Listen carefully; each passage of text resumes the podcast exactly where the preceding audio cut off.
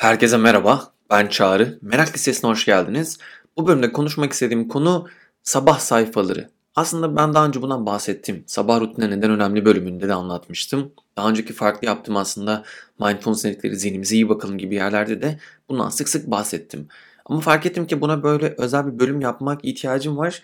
Aslında benim ihtiyacım var. Öyle bir şey anlatmaya çünkü sabah sayfaları yapmayı bir süredir bırakmıştım.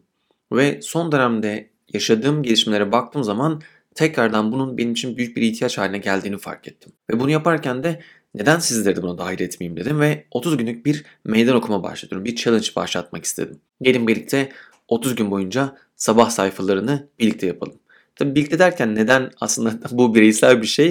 Birlikte derken birbirimizi teşvik edelim, birbirimize destek olalım. Peki sabah sayfaları ne? Sabah sayfaları aslında gelişi güzel bir şekilde 3 sayfa boyunca yazı yazma hali. Peki neden benim bunu yapmaya ihtiyacım vardı? Ve bir taraftan da neden buna size dahil ediyorum?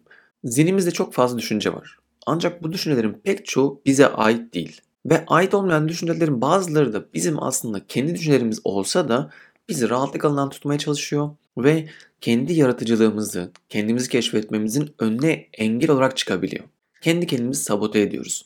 Ya da bazen yapmak istediğimiz, dışa vurup yeni bir şey denemek istediğimizde bizi hemen böyle kenara doğru çekip Hayır şu anda bunları yapamazsın. Çünkü bunu yaparsan insanlar yargılar. İnsanlar senin hakkında şunu söyler. Sen bunu yapabilecek bilgiye sahip değilsin deyip böyle içimizdeki imposterı devreye sokabiliyor.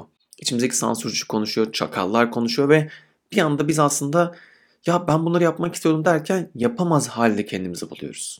O yüzden sabah sayfaları gerçekten de bunun önündeki o engelleri, bariyerleri açan ve içimizdeki yaratıcılığı dışarı çıkartmamızı sağlayan en önemli araçlardan bir tanesi. Ve oldukça basit.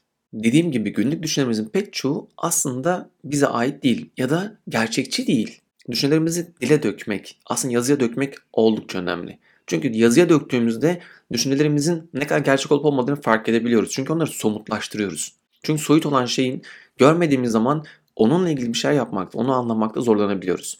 Ve sabah sayfalarında yaptığım şey çok basit. Bir tane defterimiz olacak. Bu defterde her sabah kalktığımızda başka hiçbir şey yapmadan, telefona bakmadan, herhangi bir şeye oyalanmadan, kendimize kahve bile koymadan yapacağımız tek şey defterimizi açmak, 3 sayfa boyunca yazmak. Kalemi elimize alıp başladığımız anda 3 sayfayı tamamen doldurmak. 3 sayfa bitene kadar düşüncelerimizin içerisinde akan her şeyi aslında bilinç akış şeklinde her şeyi yazıyoruz. Bunlar çok absürt şeyler de olabilir. Çok saçma şeyler de olabilir. Ama zaten amacı o. Çünkü düşüncelerimizin çoğu zaten saçma ve absürt.